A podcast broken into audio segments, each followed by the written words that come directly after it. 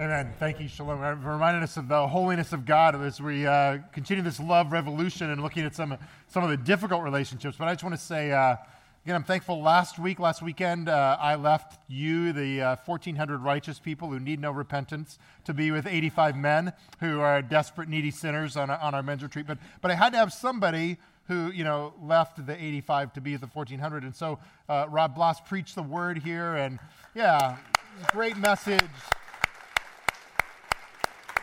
Rob has just uh, been here a little more than a year as our executive pastor. What a tremendous addition he's been to our staff and uh, tremendous help to us so many ways. Um, if if Bryce Harper is as good an addition to the Phillies as Rob Bloss has been here, he'll hit like 78 home runs. So let's let's hope for that. And uh, you know, it just seems like Rob is so gifted at every category of ministry he does. Certainly preaching. Certainly the sermon is a really important sermon in this series. Uh, and, and, I haven't really found anything uh, up to this point that he's not good at. But I did watch the sermon.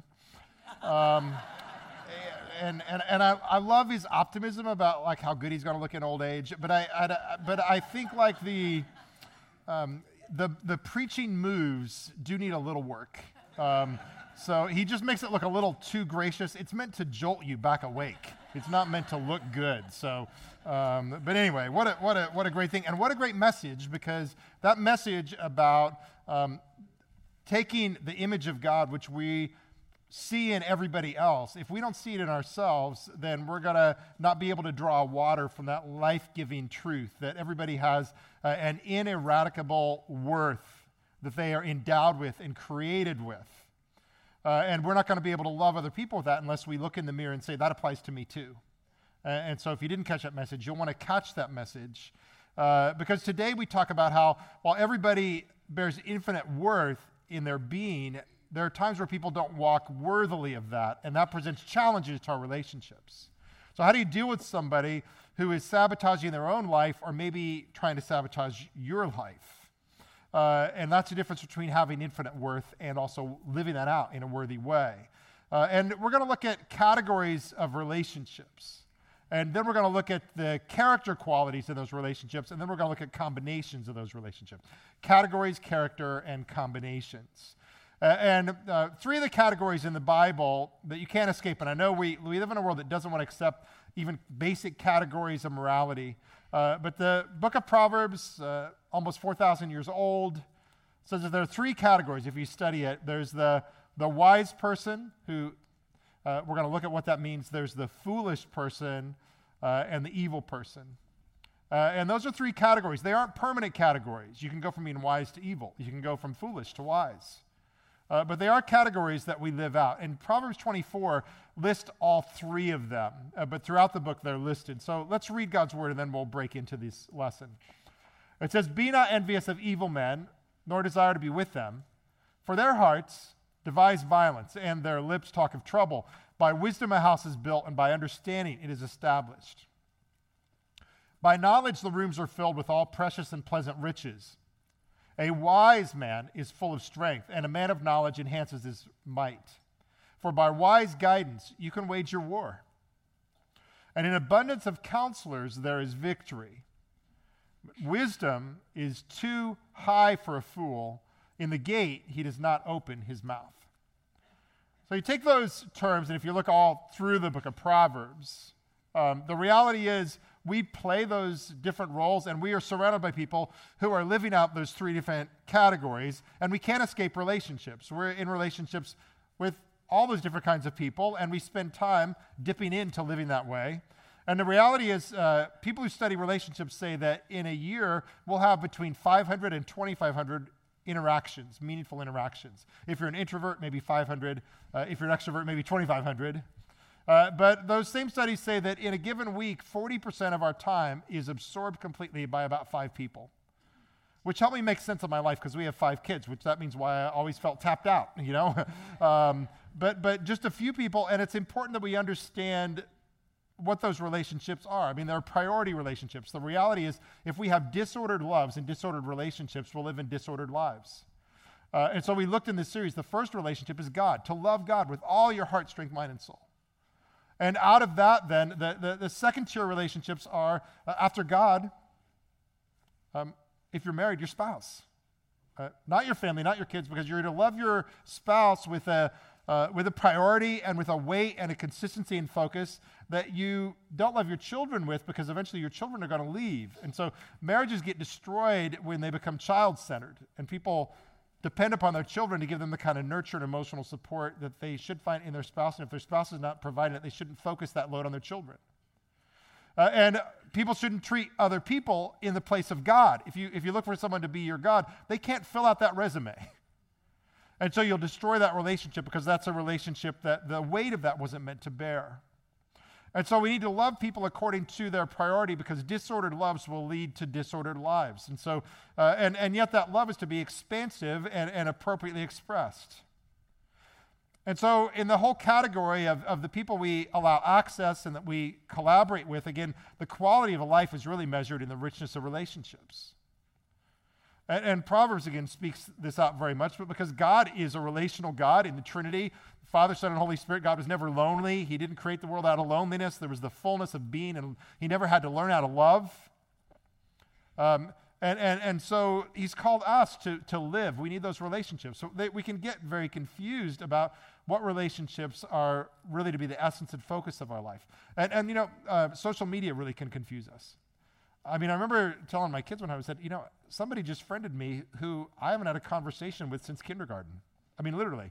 I remember, five years old, we were at the same table. he wore white pants on the first day of school and got teased, and I defended him, and we became fast friends.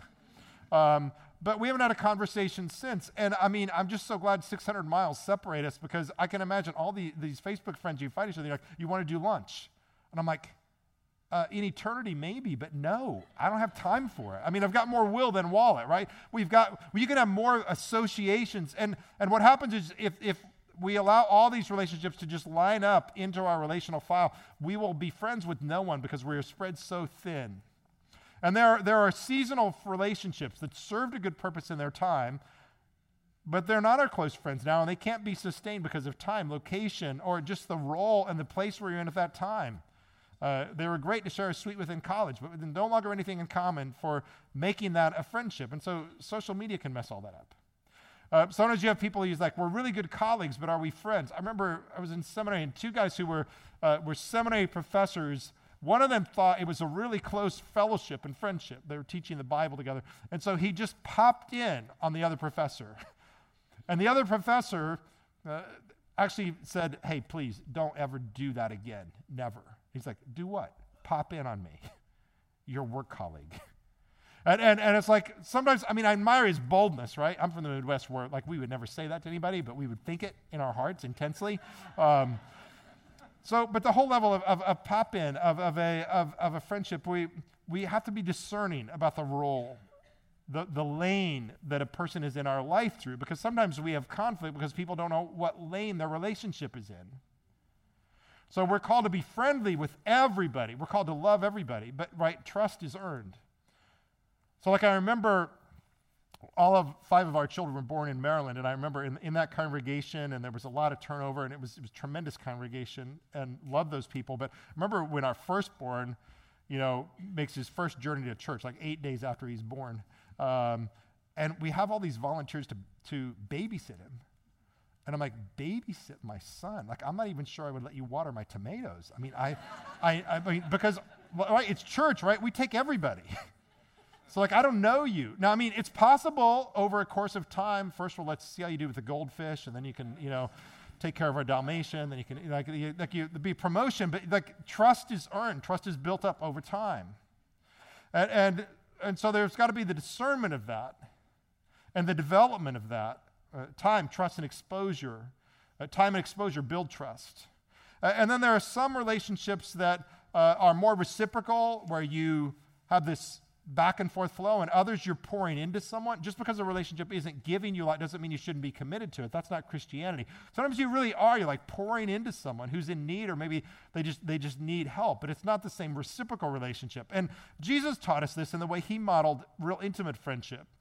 Because the infinite Lord of glory, when he walked this earth, you know, everybody wanted to be Jesus' friend, not just Facebook friend. They really wanted to get close to him. Uh, because if you can turn water into wine, people want you to come to their parties. Uh, if you can be food, free food, right? Um, he could heal people, and there's no deductible, and there's no copay. And, and so, like, yes, everybody wanted, but they, were they his friends or were they his fans?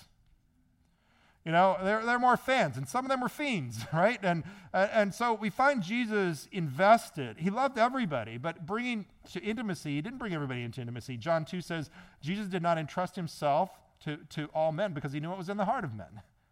And then within them, he had 70 followers who he trained, um, and he had the 12 disciples, one of whom was a devil, Judas. And then he had the intimate three, and then he had John. Uh, John was the, was the beloved disciple, and there was a reciprocity there. And, and Jesus let John lay his head against his, his shoulder on his last night before he was betrayed. And when Jesus was on the cross, John's the one who made it. Everybody else is scattered. And he says to John, Hey, I'm dying, so see my mom? You're her son. Take care of her. So, like, you know, some people you say, like, hey, if, if if my wife and I were to die when we had young children, there were certain people who would say, hey, we want to put your names in the will like you would be the guardians. And they weren't necessarily relatives. you know, because you know you really trust, and there's this reciprocity and there's this return. And there's a re- return on investment. And I'm not saying people are investments, but I'm saying friendships, when they have intimacy, there's, there's a two way highway that works there. And so you know. I mean, so there's there's certain gas mileage, right? There's certain vehicles like you don't want to drive because you got to pour tons of gas in it and it gets like eight miles a gallon. But if it's a Jeep Wrangler, it's cool because you can take the roof off and it's worth it. It takes a lot, but it gives a lot. And, and there are relationships like that. But then there's, then there's relationships that are like, it's like driving a, a, a Yugo, a right? From the, that little car from Yugoslavia. And it's like, yeah, I know it gets 58 miles a gallon, but it's uncomfortable. It's a pain to drive. It's not giving anything back except gas mileage. And, and, and so there's, there's relationships that we, we evaluate in terms of what lane. And sometimes we've got to open up new lanes in our lives to say, do we have reciprocal relationships? Do we have relationships that we're pouring into? Um, do we have relationships that pour into us?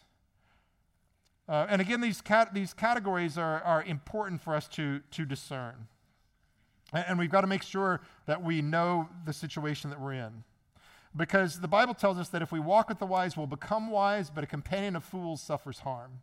And so when we really give someone the place of that two way street and that place of intimacy, they're going to be influencing us. And we have, we have to be aware of that. So when uh, I met my wife in seminary, um, I felt pretty quick, and it was great to fall head over heels. Doesn't sound like a good experience, but it was. Just loved every minute of it. Uh, and, but we had a little different strategy towards studying.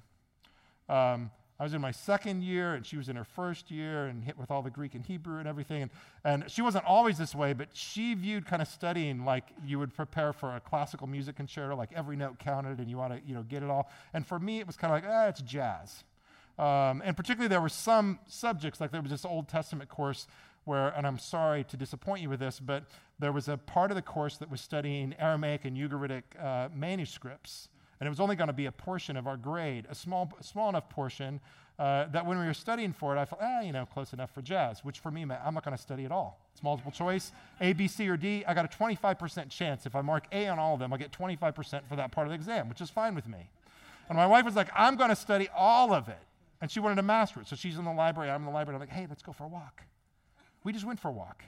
We have this test tomorrow. We got pray. I said, I know, but nobody in the congregations I pastor are going to ask me about Ugaritic and Aramaic pottery charts for what manuscript they are. I'm sorry. It's not going to happen. Uh, and so I'm going to punt on this and let's take a walk. You know, let's play foosball. You don't even like foosball.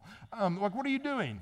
So, but there's an impact there. So she probably got my grade up to 50%, which is better than, you know, she, maybe I brought her down to 75% uh, in that particular time. But what, what I was learning at that point is if you're in the pastorate, sometimes you got to punt. You, you say, I, I, I can't take on that. That's just, there's too much. And that's a lesson you learn. But, but relationships like that will influence you in the choices you make. When you, let, when you bring someone into the place of friendship, there is, there is an influence that is coming there. So, and, and the Bible speaks about these three categories. Now, the good news is they're not permanent. That's both good and bad because you can move from being wise to foolish to evil. And in fact, foolishness is a gateway to becoming evil. But you can also move from being evil to become wise. And Jesus specializes in that. Uh, and, and so these categories are listed. We looked a little bit at the wise, foolish, and wicked. You can think of them of like the categories of if if foolish people, and I think the majority of people in the world are foolish, uh, they're like sheep. The wise person is like a shepherd, and wicked people are wolves. And so you deal with wolves differently than you deal with foolish sheep or wise shepherds. Uh, foolish people collect burdens. Wise people lift burdens off of people. But evil people inflict burdens on others. And so we've got to be clear about those categories. Um, the Bible says the wise are not the person who has it all together, but they're the person who knows they need to learn. And they have a learning posture. They're, they view life as a classroom. It's always in session. I'm always taking notes. I'm always looking at ways to improve. That's the posture of a wise person. They don't have it all together, but they are eager and hungry to learn. Uh, they, they hunger and thirst for righteousness. Um, it says, instruct the wise and they'll be wiser still. Teach the righteous, they'll add to their learning. If you have to correct a wise person, they thank you for it and the relationship is closer. But a foolish person resents you bringing that to their attention. A foolish person, they, they do not adjust their life to the light you shine on it, they want to adjust the light to their life. A foolish person, the problem is never in the same zip code that they're living in. Uh, and, and so it leads to a sense of, of just frustration and futility and helplessness. And, and fools will not listen. Now, we all act like fools sometimes, but a fool will not listen, and so you have to up the ante. I, I saw someone from a couple weeks when I talked about this, they took me literally and they decided, okay, we're having this recurring foolish discussion with, uh, with one of our children about cleaning up the room, and we're not going to talk anymore. And so this mom actually literally, she took that literally, and she, instead of talking to her child about this, she made a sign. I don't know if they're here today, but she made a sign and put it up in the bedroom and said, until this room is clean, there will be like no, I forget what the disincentive was, there will be no access to the kitchen or no uh, game, uh, video games or whatever it was. But it's like the conversation's over. Here's the consequence. Deal with it, and you've got easy pass for what you want. Don't deal with it, and you don't. Well, that's, that's how you deal with an area of life that you're being foolish. Because you'll just, you'll just make everybody mad and frustrated if you keep having the conversation.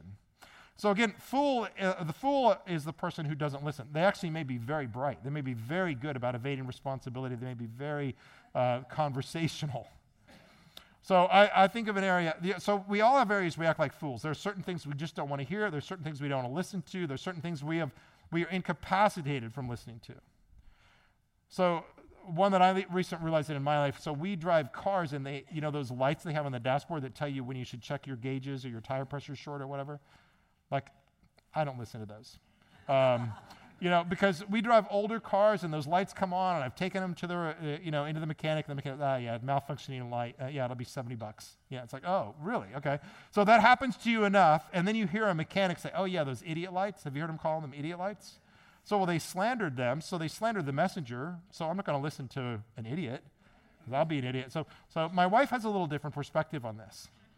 So driving the car, you know, and she says, "Yeah, you know that um, I, that that tire gauge light is showing." I said, "It seems fine." So we, we get back to the house, and she points out humbly, like, "Hey, you know, look how low that tire is." So a few days later, I take it to the uh, mechanic, and he says, um, "Don't you have lights on the dashboard that tell you? Like this light was re- was really low." And I'm like, "What do you think I am? A mechanic? I'm not a mechanic." Um, but we have we have voices that, that we dull and numb, and and this can happen to us. We can become foolish. You know, sometimes people have had experiences about points of information. Sometimes people had a bad experience with church, and so they say, I'm never going to listen to anything related to church. Somebody, sometimes people have had an experience where someone has misused the Bible unintelligently. Uh, without really caring to understand it, and they say, "Well, oh, no, that Bible, you know, I, I had this experience with," it. and so, so you you you dull yourself to it. And the Bible says that the, actually, when we do that, we can put ourselves in the pattern not only of foolishness, but we can become a fool because we stop our ears. Um, there's a verse in Proverbs that says, The one who stiffens his neck after many rebukes will fall and be broken without remedy. It's a scary picture. The one who stiffens his neck after many rebukes. And so the fool is the person who, if all the people who they love and respect agree and tell them, hey, you've got an issue here, all the people they love and respect, they still they get themselves so hardened against it they will not listen. And when that happens and they don't adopt a listening posture, the Bible says what awaits is they will be broken without remedy. And you see, that's when that's when foolishness leads to wickedness. Wickedness is not weakness. Wickedness is not the person who relapses out of weakness. Uh, wickedness is the person who will not get back up and will not own that. And, and, and again, evil is, is a descriptive of a category of behavior, and it can become a, a dominant feature of our life. And the category that God cannot help is the proud. Um, I heard a great definition of humility. It said the humble person is the person who opens up the portals of heaven into their life because they have a, they have a learning posture. That, that's the wisdom of humility. Uh, but the evil person turns it off. And some people say, well, I don't want to believe in a category of evil. We live in a world, so there's no such thing as evil. Well, uh, it's only the society and the world that has made people act this way. It's the things that suffer, that they suffered and that happened to them. I'm not saying those things aren't important. But, but eventually there's a choice to evil. There's, there's an embrace of evil. If evil is just other people, then we shouldn't imprison criminals. We should imprison the neighbors of those criminals because they made them do it. Right? And so, so evil is this real, is this real category. This, this past week, I, I attended our Breaking Addictions meeting. And I don't think there's a wiser, more Christ filled group in the church than that group because there is the, there is the wisdom that has come through a humility and a, through a dependence. And so I, I, think of that group because they've, they've been cured of some of the foolishness. You know, one reason we love the Apostle Peter is because he had to make three mistakes before he could get it right. And we all re- we can relate with that. We ought to admire that more and sink that in, um, because the so you know Peter first of all brags, "I will, I'm ready to die with you, Jesus." And, and, I will never deny you. And he says, You're going to deny me three times. And he, because the first denial, he had to be cured of thinking he would always get it right. The second denial, he had to come to the place where he says, Okay, I get it wrong a lot. The third denial was necessary to teach him that, Peter, you will always get it wrong until you declare it your complete helplessness and dependency upon Jesus Christ. And, so that's the place of wisdom. And so there was a talk at the Breaking Addiction Seminar by by a man who, everything's confidential here, but I can tell you that everything shared in that room is kept secret and safe. It's a safe place. But, but the main talk was by a man who was just saying, look, uh, this has been my journey towards sobriety. And he shared that uh, even after a long period of sobriety, he was tempted to pull, and he actually pulled into the parking lot uh, of a store that sold alcohol. And he was ready to go in and get that drink. And he said the thing that kept him out was to realize how excruciatingly difficult the climb back into sobriety was. And he's like, I really don't want to go through that again. And so he gave this incredible, humble talk about how he's completely, always, forever looking out of himself to Jesus Christ.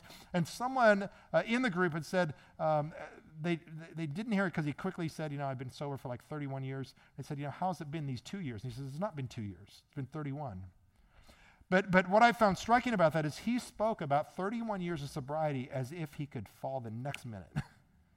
And, and that's what the Bible says. Again, the wise person takes heed. It says, Let him who stands take heed, lest he fall. The wise person says, I've got to have people around me. I've got to have people speaking into my life. I've got to continue to look out of myself to Christ. That's a person who's wise. Uh, and, and so these are the, the categories uh, of, of wisdom.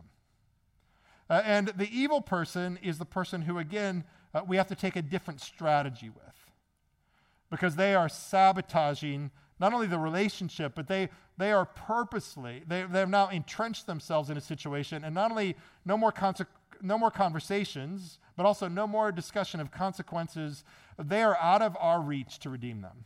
Doesn't mean they're out of God's reach, but they're out of our reach to redeem them. And, and they take pleasure, basically, in doing wrong. And they, they bring disaster into the gatherings that they frequent. And, and for some of us, we really got to listen to what the Bible says about this. In Titus chapter 3, it talks to a young pastor, Titus, and I wish I'd taken these verses seriously in my early ministry. And he says, Avoid foolish controversies and arguments. And then it says in verse 10, it says, Reject a factious man after a first and second warning, and then have nothing to do with him. And I don't know whether it's just because I grew up in a small town or naivete or whatever, but uh, you know, I like to give, I like trust people immediately and give them 39 warnings. And Titus 3 says, no, two. Two. So this is a man who, who really was poisonous, toxic. Uh, everywhere he went, he evoked conflict. I mean, there were gentle people in this church who were ready to like physically do violence to him. He just had this gift of this just exacerbating division and conflict. Uh, and so we had to get to a point. Uh, it wasn't just two conversations. We probably did have more like 39 conversations, which was unbiblical and wrong and not loving to him. This guy actually got thrown out of a Dunkin' Donuts and, and with an edict he should never be allowed to go back there. I mean, it was that bad, this prevailing pattern of evil. Um, but because we dallied so long, some of it spread and took some other people with it. There was bitterness in his life from the way he had been treated. And the, here's the reality about bitterness if you're bitter, you will not be able to contain it. Bitterness always finds a way to share it with someone. That's what happens. That's why it has to be dealt with. And so this guy, we, so when someone is in this category, you don't try to redeem the situation. You pray for them and you, you hand them over. So in the church at Corinth, Paul said there was a man there who was committed to a path of evil, and he says the church has to basically put him out of fellowship. And, and again, this is part of what love does, but it says so that his flesh will be destroyed and his spirit will be saved. Because he's just a contaminant. He is sabotaging on purpose. And here's the reality you shouldn't make that decision all alone, right? We live in a world that where like there's a bunch of books written about how to identify the toxic people in your life and the toxic people in your life are the people who haven't read the same book that is telling you about toxic people um, and, and, so all of a sudden we have people going around and saying, "Hey, the, I think this person is toxic. They're uncomfortable, so I'm going to get rid of them from their life." So it can be they didn't, they don't root for the same sports team, or uh, they voted for a different politician. Oh yeah, they're so all these politicians are so likable. They're worth breaking dear relationships over, you know, and and this kind of stuff. And it, they're ridiculous. But what they do is they're appointing one individual who just says, "This person makes me uncomfortable. I don't like them. I'm going to cut them out of my life." And sometimes it's moms and dads and people who you you aren't allowed to do that to. But, but, but there are proper boundary lanes. And also, when someone's in this category, you need to have some other people get involved. And sometimes that'll help you if you're being too naive. Where other people say, hey, you know what? This pattern, it's not going to change, and you are not their savior. And so this has the need of a kind of necessary ending. Uh, and so these people are they're bullies, they're evil. You can talk about narcissists. Uh, these are all kind of labels. The narcissist, uh, bully, evil person is just all wrapped up in their own place. And so, what I want to close with is uh, six categories of relationships. And this comes from a book by Henry Cloud, a really wise Christian psychologist uh, who also wrote the book Boundaries. And it lists the kind of combinations of relationships that we can be in. Uh, and so the first one is the wise and foolish. Now, look, this is actually not a bad relationship as long as the wise person is the one in charge, which, if they're wise, they will be. If the wise person is not in charge of this relationship, then it's no longer a wise and foolish person. It's two fools. But the wise and foolish relationship has a parental nurturing role. And so you're helping bring some transformation there. But the wise and foolish relationship is a distortion if that turns into be, being the dynamic of a marriage Sometimes because of addiction or unteachability or character flaw, one, one party in the relationship that is meant, marriage is meant to be between two equal partners who, who make beautiful harmony together as equals, right? But, but if one becomes kind of the overseer and a parental role to the other, that's a bad dynamic. That's why I, I never say if there's a, a habit or addiction that uh, one person in the marriage should make the other person their accountability partner that does this to something that's meant to be parallel. Uh, and, and so, wise and foolish, though, are part, that's what Jesus did with the disciples. He recruited a bunch of fools, uh, and, and, he invested in them to bring them to wisdom. And so, wise, wise and foolish is this kind of parental relationship. Um, wise and evil, and again, in this kind of relationship, the wise will prove to be wise by there'll be distance.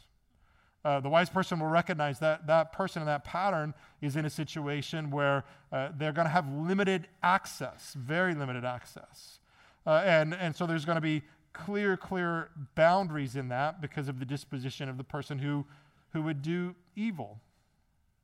Uh, because again, you give, a, give an evil person power and access, and, and they will abuse it. Well, then the third category is foolish and foolish. And, and again, Fools tend to find each other. We tend to find people who agree with us in our area of foolishness, if it's a compartment. And basically, fools and foolish, they're codependent relationships where there's no progress in life. So the two dorm buddies who decide to drink their way through college or get high together or, or squander their opportunities. And so neither lifts the other one back up, and it just this downward spiral. And it can be on the very precipice of, of one or both of them becoming evil. Uh, but it's this kind of, of mutual uh, commitment to make no progress. Uh, and, and I remember uh, I was about 12 years old, and I remember I fell into some foolishness, and by falling into a, a foolish crowd and being a fool myself, and it, there was, it was a football game. It was like Friday Night Lights, kind of like here in Doylestown, and there's a huge pile of dirt. They were doing some construction. And so instead of watching the game, enticed by some older friends who I felt, you know, complimented by, I felt uh, lifted up by that they were invited me into their company. We got up there and, and we decided to make some mud clouds and to throw it at the opposing team's fans and maybe some of the players if they were in shot. And instead of watch the game, and this was, uh, this was not a wise thing to do besides because, I mean, everybody knew who was who in this town. But anyway, also the other fans, some of them were 18, 20, 22 year olds, and they had great arms to throw and aim. And I was 12 years old, just on a little clod. And they're like, getting these clods. And so one wailed at me, and it hit me right in the eye, like, whoop, exploded. My eyes full of mud, little rocks and stuff uh, all these abrasions. Like I had a shiner for over a week, and I remember washing, trying to wash it off in the bathroom, and, and saying, "What happened?" And I said, "I don't want anybody to know. I'm going to be in big trouble with my dad, who happened to be the superintendent of schools." And um, all of this, you know, is, and, and, and so I remember, you know, like my dad talking to me and like saying, "How did we get here? Like you always watch the game, and you like like what happened?" And again, you know, he, he wasn't the kind of, he's like, hey, don't hang out with the wrong, wrong crowd, but he's also like, don't be the wrong crowd, right? It's, it's kind of ridiculous for, you know, there to be a prayer meeting of five parents and all their kids are best friends and they're all engaging in foolishness and saying, we're praying that our kids won't hang out with foolish kids. It's like, well, who's the foolish kids? All of them. So, so there's this participation in that. And in all kinds of ways, uh, we, again, people who counsel shop, right? I've had so many people who counsel, they're looking for someone who will agree to ratify the foolish course that they're on. And they keep shopping until they get someone to tell them uh, what they want to hear so that they can do it. Uh, and that's foolish. Fourth is foolish and evil. Um, so, so uh, evil person will often look for a foolish person uh, to take advantage of them. So, all kinds of abuse, um, sexual abuse, um, the oppression of people economically, uh, even rulers in a country that oppress their people. Um, they are evil people who are taking hold of the powerless and, and, and bringing them into this cycle. But, but when it's this one on one relationship, what always happens, and I uh, got this from Andy Crouch, who's just a brilliant writer about relationships and culture. And he says, wherever there's an abusive relationship, one of the parties has exalted them to the place of God and they are taking a place that belongs to God only, and they are degrading the other person below the basis they have as an image bearer of God. And whenever there is abuse going on, that's, that's what happens. And often it entraps the weak, the vulnerable children uh, in these kind of abusive relationships. And an evil person looks for that because an evil person is parasitic. They, they suck the life out of someone else. It's, it's all one way and it goes their way. They're twisted. And then, fifth, the evil and evil person. And this is a dangerous relationship. And we sometimes say that that was a match made in heaven for good things because God brings people together. He brings marriages together or friendships together. So iron sharpens iron and good things happen. But I think the devil does it too. He brings evil people together. So again, often it'll be a bad experience toward some something that they have in common. So it's like, oh, I hate those people too. Let's get together. Or I'm greedy the way you're greedy too. Let's get together. And so it multiplies evil. And, and again, when, when you have a toxic experience and you haven't resolved it, um, it's, it's going to leak out. Again, there's no such thing as a bitter person who can keep the bitterness to themselves. That's why the Bible says we think bitterness is not a big deal, but it's like bitterness is a, is a root, right? And he says, Beware, lest the root of bitterness. He says, Well, it's not a big deal. It's buried. It can't really see it, whatever. No, it springs up and it defiles many. If it's not dealt with, there will soon be other people singing the same song. And that's the way it always works out. And so a lot of times people become evil because of unresolved trauma in their life. We're dealing with, we're talking about trauma in our church a lot. Um, and again, it, the, the trauma was not their fault. They were a victim, but the processing of it leads them uh, to a, a, victim bitter uh, trajectory that all of a sudden locks them into this narrative and it can it can cause them move, to move from unforgiveness to bitterness to resentment to hatred uh, to perpetuate e- evil and dangerous people can find each other And, and that's why evil people can wear us out because they're actually, you know, if, if a Christian is spirit filled, an evil person can fuel off the demonic energy, and so they never tire. They're not fatigued. They're, they are just energized by all the conflict and all of the difficulty. And, and, that's why the Bible tells us that you've got to have nothing to do. There comes a point where sometimes evil has to be extracted.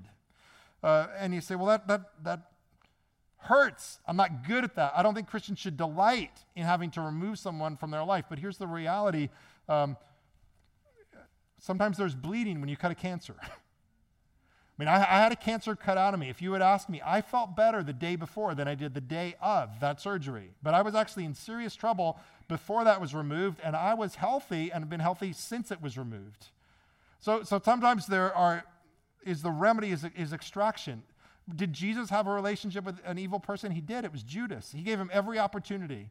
He even ministered to him the Lord's Supper and said, Come, take the bread, the, the cup of the new covenant. Um, he offered it, Judas, to dip his bread into the cup. And, and then when Judas persisted, and it says that Satan entered into the heart of Judas, Jesus said, What you do, do quickly. Just like this is, the, he had a closure conversation. He had a transition conversation with Peter, who was acting foolishly. He says, Peter, hey, do you love me? I want to restore you.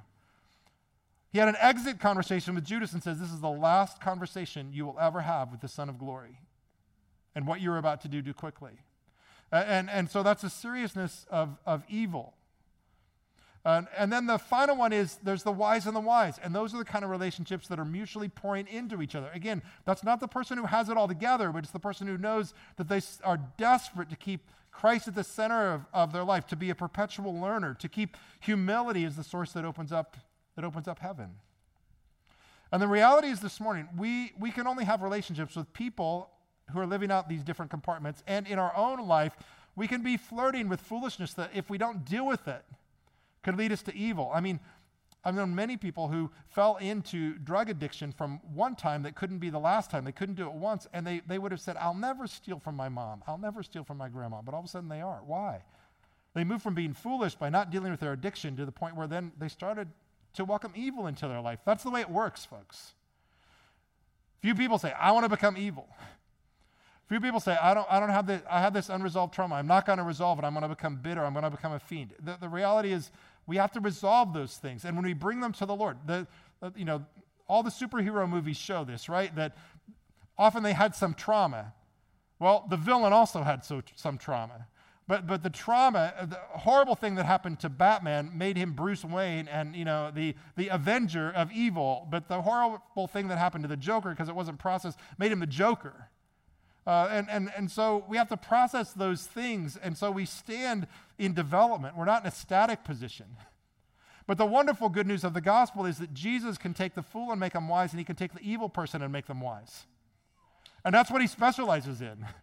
And we wouldn't have this Bible and this New Testament if it weren't for, for Jesus' power to take evil people and make them wise. You know, the person who wrote 17 of the letters of the New Testament and who wrote the bulk of the New Testament, the most influential Christian, was very evil. His name was, was Saul of Tar- Tarsus. He was not only putting to death Christians, he says, I formerly was a blasphemer and a persecutor, and I was a murderer. And the book of Acts tells us he didn't just persecute Christians, but he took it to the next level and he would have women dragged away from their home, making children orphans. He would, he, he would destroy whole families. He, would, he took it to a new level of occupation and persistence. And Christ intercepted him at Damascus Road and, and caused him to respond to his glory and to surrender his life and to show him what he would, he would offer and suffer in response to Christ's suffering for him and transformed him. There are countless stories of that where Christ intercepts and brings a person into a new status.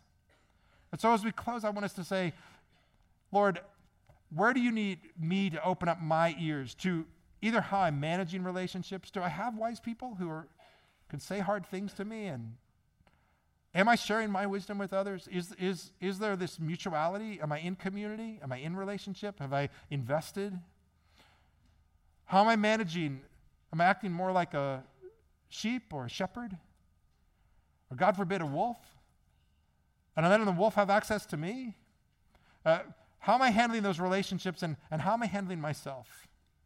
And is there an area that I need to bring in repentance? It really is a call to say, repent of wherever there's a temptation to foolishness. Repent where you're dallying with sin, where you think it's a toy, but it will become a tyrant and it will take over. And to bring those things to Jesus because authenticity is something His grace will never resist. Honesty, His grace will never resist. His grace comes into that situation and say, I've been foolish. I've processed things wrong. I've not accepted people who really can help me process this right. I've not been in community. And He can, he can bring us a wholeness in our relationships, and He can make us a source and a fount of wholeness to other people. And that comes through the cross. That comes through what Jesus did. He died for our foolishness, He bore the price of evil, and He did it so that we can live a life of wisdom in dependence upon Him. Let's pray. Father, we thank you for the wonder of who you are, that you are God who delights to make wise the foolish to save us from the devices and desires of our own human heart, uh, and to make us new. And Lord, you don't implant those abilities and then leave us, but you call us to a life of dependence upon you.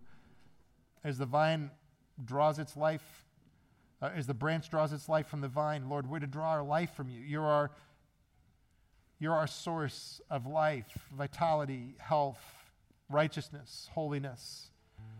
And Lord, we would just want to open both of our hands to you. One hand represents, Lord, our management of our own lives, and we would just want to relinquish anything foolish, any open portal for evil. We just want to relinquish it to you and say, God, we. We want to invite you in. We want to invite wise people in. We want to give ourselves over to you. And on the other hand, we, we offer to you all our relationships, Lord. And we pray that we might stand in that position of dependent wisdom, humble wisdom that opens our life to be informed by the wisdom of heaven. And so, Lord, we, we just want to close with a song that celebrates the price that redeems us, as well as our hope to be like Jesus Christ. Here, this is our prayer in Christ's name. Amen.